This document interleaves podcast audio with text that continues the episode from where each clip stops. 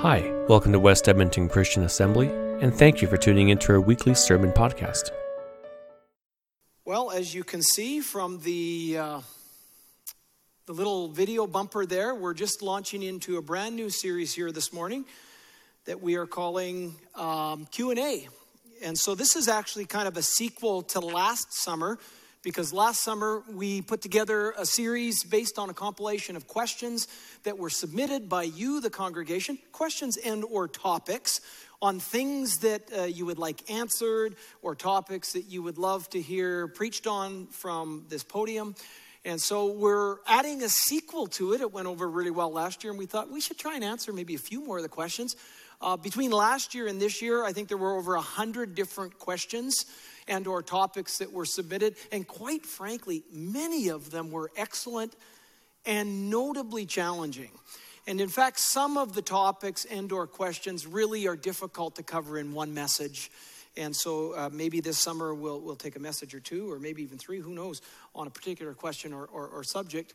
Uh, we want to get to as many as we can but uh, just let you know it's tough to respectfully and rightfully try and do a good job of answering some of these questions or topics uh, based on, um, on the ones that have been submitted. So, we're going to attempt to do that once again, and uh, I'm going to be preaching five of the messages, so I'll be dealing with three or four or five different uh, questions or topics, depending on how much I spread it out. Adam is going to do three. Now, I don't fully know which ones I'm going to do yet, but Adam's away, so I chose to assign his to him uh, while he's away. So uh, let's have a look at them. There's the first one that uh, we'll see if he can answer. Uh, what's the second one? Uh, that should do 35 minutes. Uh, explaining the Trinity in 35 minutes. And th- that, that was actually submitted as a question. So um, um, thank you, Kevin Ton, for that. I appreciate it. Um, I don't know the answer to it, but anyway, um, that last one was truly a, a question. So, uh, and we're laughing, but maybe it's a serious question. I don't know uh, how to keep your wife happy, but um, and maybe wives are asking the same thing. How do you keep your husband happy? So. Uh, anyway, so to begin the series, I've chosen a question that really is an excellent question, and quite frankly, is one that's been asked uh, down through the years. I would be shocked if, if you've never been asked the question, but let's have a, a look at it. Why are there so many denominations? I would venture to guess that likely you have been asked this question by those who are maybe non religious or semi religious or outside the church.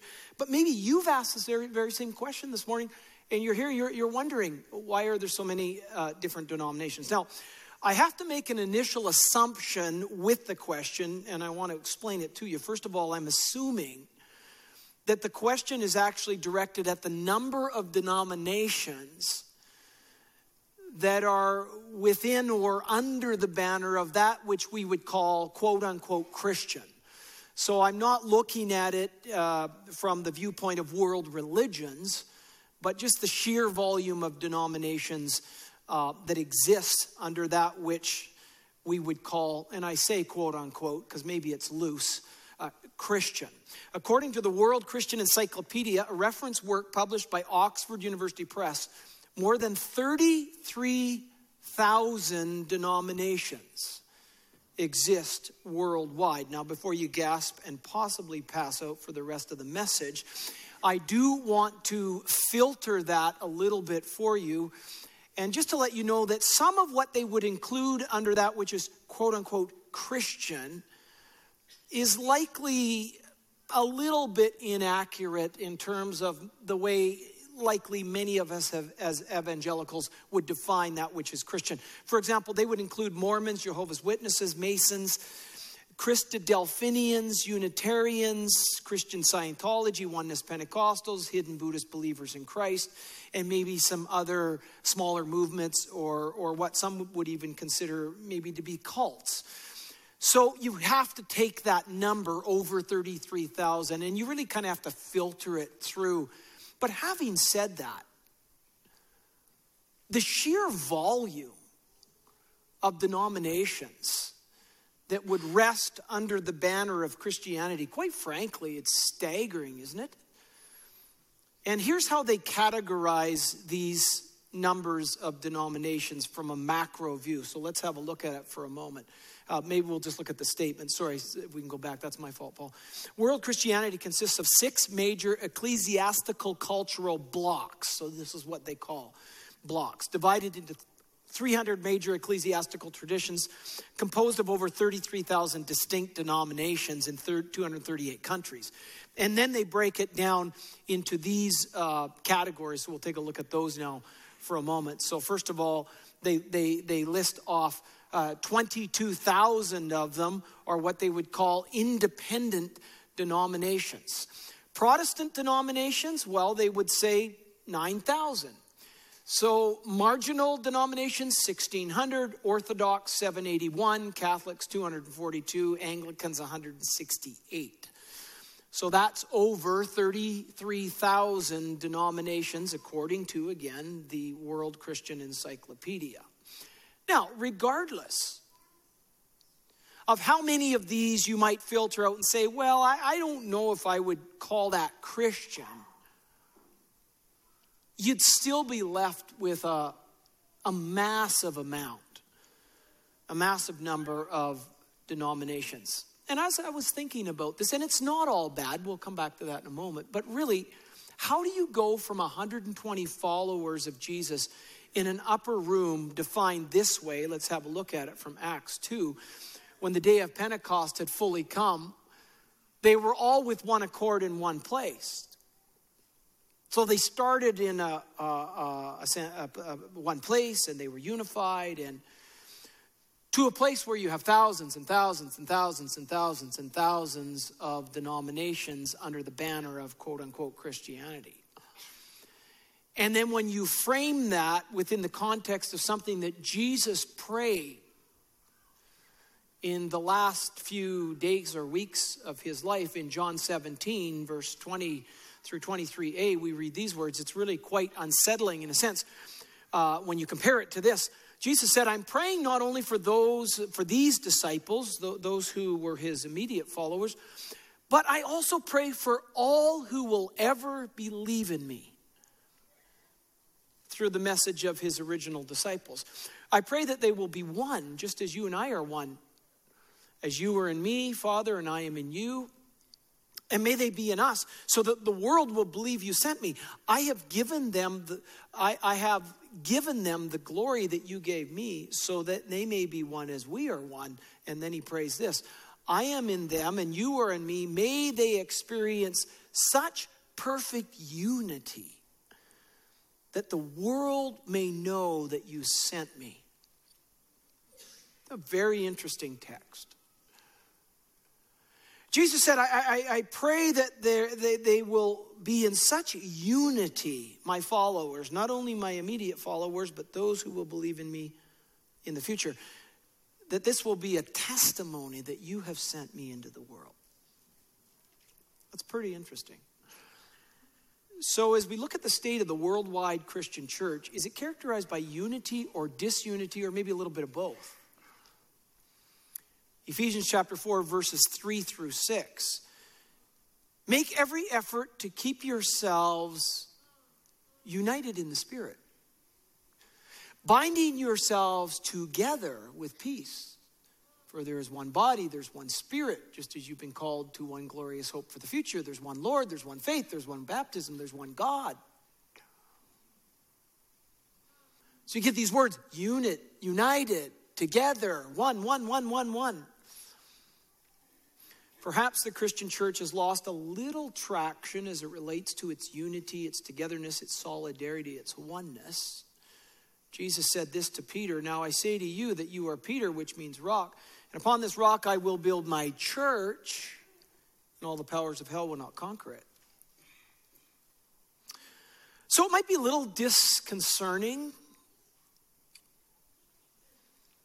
that we would see this sheer volume, whatever the number is, even if it's not 33,000, maybe it's less, but but at the same time, I want to make it clear that I'm not suggesting that the formation of denominations is the totality of disunity, because I do not think that that is true. In fact, we'll discover in a moment that sometimes, as a result of diversity, having a myriad of denominations can be okay. So, the point of the message is not to say it's all bad that we have so many. It might not be all good that we have that many, but the, the point of the message is to try and answer the question why are there so many? It's important to note that, that I think you can have a semblance of unity within the worldwide church of Jesus Christ while at the same time having some measure of diversity within these smaller units. In fact, that's a very definition of the word denomination. If you take the definition of denomination, it refers quite often to finance, and we could define it this way a value or size of a series of values or sizes, the value of a particular coin or bills in 20 and 50, or other what we would call denominations. So you see, friend, church denominations can be a little bit like money. They, they, they come in different bill sizes or notes, but they can all be equally part of what we would call currency. So maybe we ought to see some of our denominations as different denominations in the currency of the worldwide Church of Christ. I think that might be a good way to see it. And I think this is affirmed in 1 Peter chapter 2. We'll take a look at that and then we'll jump into the reasons. The author says, Come to Jesus Christ. He is the living stone that people have rejected, which God has chosen and highly honored. And now you, he's speaking to Christians, you are living stones that are being used to build what really is a worldwide sanctuary, a spiritual house. So we're all living stones throughout the world, those who profess to believe in Jesus Christ and together we are the stones that comprise the building of this worldwide sanctuary. So you can have unity with diversity. And I think you ought to know and ought to realize that there is a difference between unification and unity. So you can take 10 chickens, tie their feet together, throw them over a clothesline, and you have unification. But it's probably not unity. So we need to recognize there's a difference between being unified in Christ globally and yet having some diversification within that. But we're going to take a look at five reasons. We might call them the five D's of denominationalism. And I'm not suggesting these are the only five, but they all start with the letter D. They're very easy to remember, they're, they're, they're one word uh, statements. And better stated, five reasons uh, why there are so many denominations. And uh, I, I, want us to think about this. The, these are, uh, the message is not intended to explain the origin of every denomination. That would take weeks and weeks and people much more educated than I. But there would be history, there would be specificity to every single formation of a denomination. And you could probably drill down and find out how did that start when did it start why did it start. That's not the point of the message. We want to look at, at this from 35000 feet and sort of uh, tease out some thoughts on, on why we have so many. So let's take a look at them. The first reason why we have so many denominations it's the most obvious one doctrine. Doctrine the first and likely most dominant reason we have so many denominations under the banner of Christianity is because churches and or people cannot agree on the interpretation of scripture. That's the first reason. Now, I think it's safe to say that most evangelical churches and movements would agree on some of the most foundational aspects of doctrine Things like there is a God, man is a sinner, Jesus is the Son of God, He's the one and only mediator between Father God and humankind. He died on the cross for the forgiveness of human sin to reconcile those who were separated from God to Him. We are now legally declared not guilty in the eyes of God because we have the righteousness of Christ uh, um, uh, given to us, okay, imputed to us. So, most evangelical movements would agree on those level one doctrinal convictions. But, ladies and gentlemen, beyond that, there can be a vast array of beliefs and opinions as it relates to the ethereal intent of a scriptural passage. And by the way, this is not, I do not believe that this is a reflection of God who's totally confused and he can't make up his mind about what a passage means. The disagreements around the doctrinal issues, I think, come as a result of a few different things. This is not an exhaustive list, but think about some of these things. Let's just look at a few of them. What about human limitations? So, quite frankly, those of us living in finite bodies as we do, those of us who are human, which would be most of us here this morning, the inability to perfectly understand a divine text with our human faculties, even with the indwelling presence of the Spirit of Christ, we have limitations. So, I think we can say within those limitations, people agree to disagree. Great scholars Intelligent people say, I see it differently. What about minimal or at best questionable study? What we might call poor hermeneutics, which is the science of biblical interpretation. So you got somebody opening up the Bible, say, well, this is what I, this is what I think it means. Somebody else opens, well, I don't agree with that. I, I think it means this. Somebody else says, no, well, no, no, this is what it means. And so over time, because of that, you likely get fractures, you get splinters, you get offshoots, you get the formation of denominations. What about a scriptural bias? Okay, so unwilling to see and accept the text for what it's really saying ultimately because it threatens one's perceived view of the passage. I, no, I, I don't want to believe that, Pastor. I've never been taught that. I, I'm not open to that. So we, we sometimes we get stuck and we have these preconceived views of what it has to mean and it can't mean anything else. What about societal influences? Altering the integrity of Scripture to comply with acceptable cultural norms. Pastor, it's 2017. We can't stick with that doctrine. We've got to change it. It's got to fit the movements and the motions. And the evolution of society. And sometimes we see that. And denominations split, and there others are formed because they no longer want to confirm to conservative theology. So, what about human bias, altering the integrity of Scripture for personal advantage or gain? So, I believe all these scriptures are there because it's going to make me wealthy. God wants me to be wealthy. Okay? Somebody else says, no, I, I don't think that's what it's saying.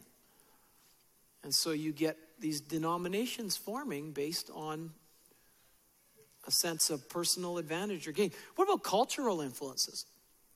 Different cultures around the world viewing the text and forming the doctrine through the lens of their culture. we just interviewed a missionary couple from Sri Lanka. Sri, Sri Lanka is probably a little different culture than Edmonton. Now, I'm not saying scripture doesn't transcend culture and time and generations, and ultimately, in its purest sense, I believe it does, but contextualization is a real big discussion now about culture. So I think you throw all of these things together and probably some other things, and you can see it's complicated. And you throw in these influences, and sometimes out of it, denominations form. I don't think it's enough for all Christians to have a, the same copy of the Bible. In fact, that doesn't always happen either. Some have the Apocrypha, there's extra books in the Old Testament. And, and this is a challenge for the Christian church. In the Pillar of Fire, Pillar of Truth, these words were written. I think this is interesting. The Bible alone theory simply does not work in practice. Historical experience disproves it. Each year we see additional splintering among Bible believing religions. Today there are tens of thousands of competing denominations, each insisting that its interpretation of the Bible is the correct one. The resulting divisions have caused untold confusion among millions of sincere but misled Christians.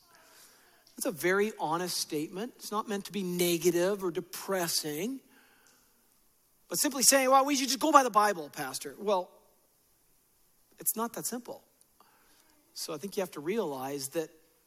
So when somebody says, oh, well, there's so many denominations, well, yeah, there are, because it's not that simple.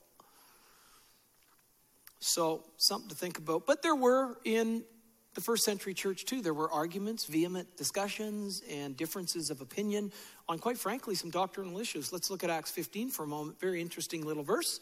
While Paul and Barnabas were at Antioch of Syria, some men from Judah, Judea, sorry, arrived and began to teach the believers, unless you are circumcised, as required by the law of Moses, you cannot be saved.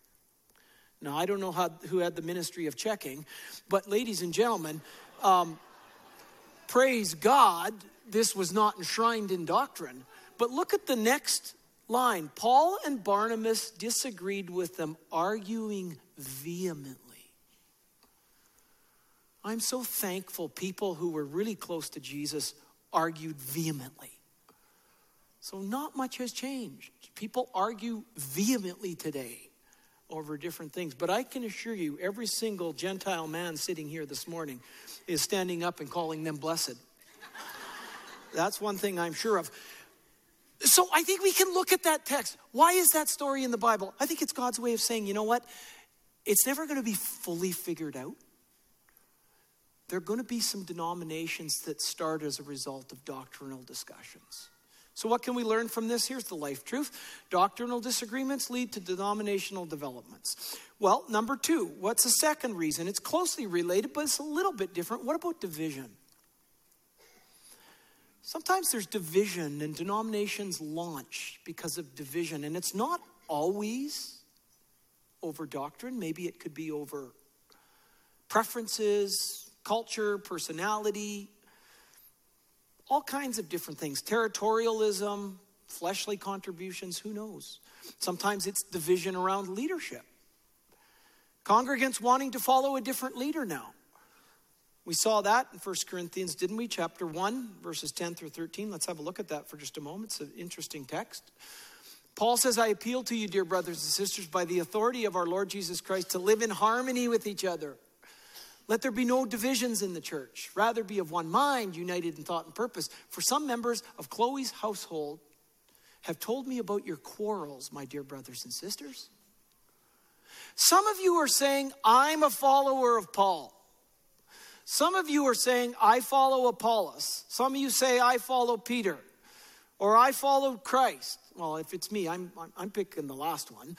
But anyway, has Christ been divided into factions? division. So, why are there over 33,000 denominations, or whatever the title is, the, the number? Maybe it's division. Sometimes people can't get along. Life truth, division leads to denominational developments. James 4 1, what, what is causing the quarrels and fights among you? Don't they come from your evil desires at war within you? Now, am I saying that God can't use denominations that emanate out of strife or conflict or division? I don't think that's true. You think of Paul and, was it Barnabas? I've lost my train of thought, but uh, there was a there was a big argument over over uh, John Mark uh, getting homesick and leaving the first Paul's first missionary journey, and then and then uh, John Mark wanting to go on to the second one, but but not being allowed to because they thought that, that he was too soft and he'd run home again. And there was a big argument over it, and and there was a there was a splitting of the ways, and God, God used both of those movements in the future. So even though sometimes these denominational launches and these splinters and these offshoots are, are not always for honorable reasons. I'm not suggesting for a moment that God can't use them. And God uh, works in interesting ways over these different kinds of things. And ultimately, He has His highest purposes in sight. So, number three, what about diversity? I think this can maybe be positive.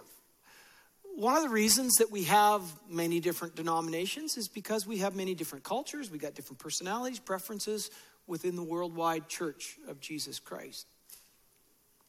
Quite honestly, different denominations can provide different opportunities, different way of doing church, a different flavor, different taste. Ultimately, we should be united under Christ, but that doesn't mean that we can't have some different denominations of the same currency. Now, I came across an article this week that uh, uh, spoke about this, and there was a little section in it that I thought this is really good, and I'm just going to clip this out and read it because I thought it was was was well written and it touches on this. So it's by Norton Herbst. Let's take a look at it. He writes Episcopal, Lutheran, Methodist, Presbyterian, Baptist, but all Christian? Why are there so many denominations? One reason for the existence of so many denominations is disparity in personality, passions, and talents. Consider individuals for a moment. Some people connect with God best through the exercise of their minds or while in nature. Others experience spirituality through creative or artistic expression. Still, others feel a sacred or divine connection when they serve others or they help those who are hurting. While all of these are admirable and valid means to connect with God, it's no surprise that different churches and even whole denominations embody these distinctive personalities that have emerged. Another reason relates to the role of tradition. Some people appreciate the structure and heritage of worshiping God according to traditions passed down over many centuries. Thus, they might be more comfortable in the Eastern Orthodox, Roman Catholic, Episcopal Episcopal or Lutheran churches. No, he's not, he's not saying that every single thing that's ever done in any of these churches is perfectly Christian or, or perfectly doctrinally right. That's not his point. His point is that there's a gravitation to this diversity. Others, however, prefer to explore new and different ways of worshiping God, particularly uh, or practicing their faith they might feel boxed in by rituals or traditions. Culture plays a critical role as well. People from different cultures practice their faith in distinctive ways. It should not surprise us if church, churches in a Middle Eastern, middle class English town are extremely different from those in a war torn, poverty stricken village in Africa. And then he concludes with this Consequently, churches and whole denominations will vary greatly depending on the geographical location and cultural values of people themselves. I think it's well written, it's realistic. Um, I, I think we see the essence of this or the spirit of this in Scripture as well. The Apostle Paul wrote these words, now referring to a local congregation and spiritual gifts. But I think we can look at these things a little wider than that. The human body has many parts, but the many parts make up one whole body. So, so it is with the body of Christ. Some of us are Jews, some are Gentiles, some are slaves, some are free. But we've all been baptized into one body by one spirit, and we all share the same spirit. So then he goes down a little bit later, starting in verse 18. He says, But our bodies have many parts, and God has put each part just where he wants it. How strange a body would be if it only had one part. Yes, there are many parts, but only one body. The eye can never say to the hand, I don't need you. The head can't say to the feet, I don't need you. So, verse 19, how strange it would be if, if the body only had one part. Yes, there are many parts, but one body. And I, I wonder at times, wonder, I don't know this for sure because I can't you know, I, I, can't have a cup of coffee with God right here and ask Him specifically, was this your intent? But I wonder if, if sometimes the mult, multitude of denominations is, is, a, is a macro expression at times of, of, of the one body of Christ, but the different parts. I know we often refer to this in a local church, but maybe it's worldwide as well. It's an interesting thought, isn't it? So maybe we need to respect that diversity and see it as a reason for denominational uh, launches. The fourth one uh, I would call distinction. I'll go over the last two quite quickly because they're, they're slightly repetitive, but a little bit different as well. So, distinction this would be uh, denominations forming as a result of a particular focus or something that they feel is of particular uh, importance in Scripture. Now, we know all Scripture is God breathed and, and, and important, but it seems that there's, there's denominations that have a little stronger focus on a particular dimension of Scripture. So, as an example, like, like the Catholic denominations would traditionally have a focus on the Eucharist or on oral church traditions. You look at Baptist denominations, so, and that's where they get their name from, Baptist. Traditionally, they had a strong focus on water baptism. What about a Methodist denominations? They were given their name because they had structure and methods for assembling the church and methods for discipling people. So, very structured. What about Pentecostal denominations? Well, you get that name from, from Acts 2, the, uh, the outpouring of the Spirit on the day of Pentecost. So, so there's traditionally a focus on the person where the Holy Spirit. You take a Salvation Army denominations, they would traditionally focus on the social gospel, helping the poor and downtrodden. Now, I am not saying that this should come while neglecting all other dimensions of Scripture. I think every local church, every denomination should be balanced and should have some focus, but there are distinctives. There are more notable focuses in different denominations. Maybe this is okay. This might be okay.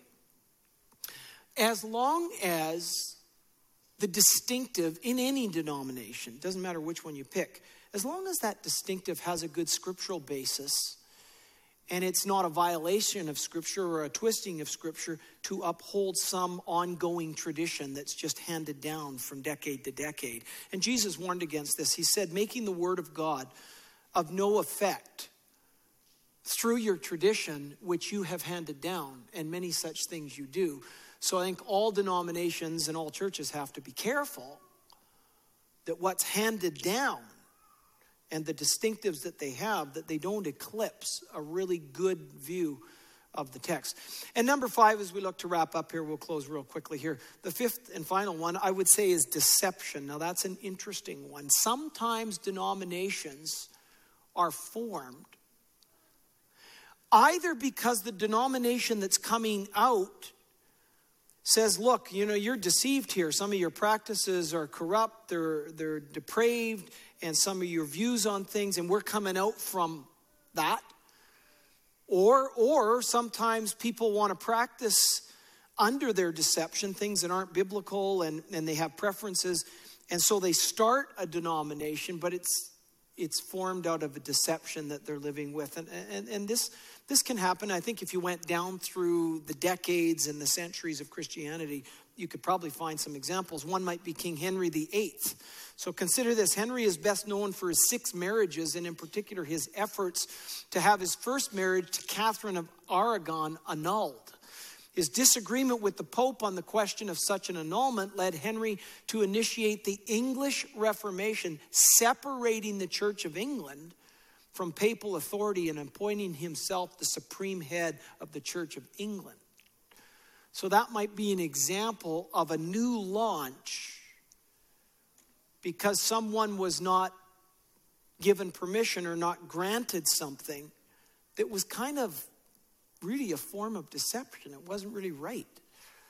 So if you think of the Protestant Reformation, maybe that would go more the other way, where, where there was this formation of a new denomination under Martin Luther, in part because of, of, of a discovery of, of grace in, in the text of Rome, the book of Romans, but also maybe because of some of the, the abuses or, or or some of the deception that was blanketing the Catholic Church at that time. And that's not a critique on the whole Catholic Church. It's the abuse of these indulgences and other things. So, so this is an example of a new denomination forming because they feel that there is some deception in the existent one, and we're coming out from among them and starting something new. So, and really, that God used that as a great, you know, blessing in many different ways. So, so the life truth would be sometimes deception leads to denominational developments as well. In 2 Timothy chapter 4, for a time is coming when people will no longer listen to sound and wholesome teaching. They follow their own desires and look for teachers who tell them whatever their itching ears want to hear. They will reject the truth and chase, chase after myths. And sometimes denominations are formed out of that because they say, we don't want to go, we, we don't want to be deceived like that. So we're moving on. So you can see that it's a pretty complicated subject. It's a great question. Why are there so many denominations? I think at a macro level, at 35,000 feet, I think these five reasons cover an awful lot of real estate.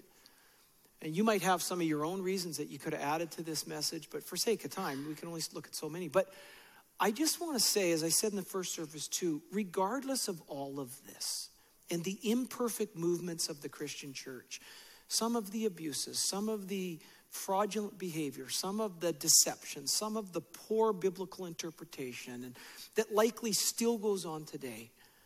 You know, God is ultimately moving his church forward. He's recon- reconciling people to himself through Christ. He always has and he always will work through imperfections, those things that are incomplete. That doesn't mean we shouldn't work at getting better and, and study things more and, and all of these things, but we, I think we can relax and know that God is in control, God is working, and there are some sensible reasons why there are many denominations. And it doesn't necessarily make Christianity weird or discredit the whole thing or make God confused. I don't think that's fair. That's not fair. I think I've just presented some rational reasons why this happens. So let's bow in prayer as we close our eyes for a moment and open up our hearts. Um, I want to say just before we pray that, again, I want to thank you for the question. Whoever submitted it, it's a good question. Hopefully, some of those thoughts help a little bit. And let's turn to God in prayer. Now, Father, thank you for the insights of your word. And we thank you for the examples of the first century church and how it was imperfect. There were doctrinal challenges and fights and vehement arguments and imperfections. And we see down through history how there's, there's the formation of these different doctrines. But ultimately, God, your, your primary concern is to see people forgiven of their sin, to see people come into a relationship with you through Christ, and to ultimately become more like Christ as we study Scripture the best we can, as we're empowered by your Spirit. So may WECA be a reflection of that as we launch out. And may this church remain unified, together, working and serving in your kingdom. We pray in Christ's name. Amen. Please stand together if you would. Uh, thank you so much for coming. Uh, if you are new here, we've got a guest lounge just down by the cafe. You can stop in there and have a visit with a volunteer. And don't forget to uh, swing by if you want to have say a word to the Canding Gammas in the cafe as well. God bless you. Have a wonderful day as you go. Thanks for listening to our podcast. You can watch us live every Sunday at 11 a.m. Mountain through our Facebook page or by visiting us at weca.com. We invite you to be part of our online community by visiting any of the links in the show liner. If you're in the Edmonton, Alberta area, visit us at our West Edmonton campus on 199th Street or pop in for a coffee at the WECA Chapel located in the West Edmonton Mall.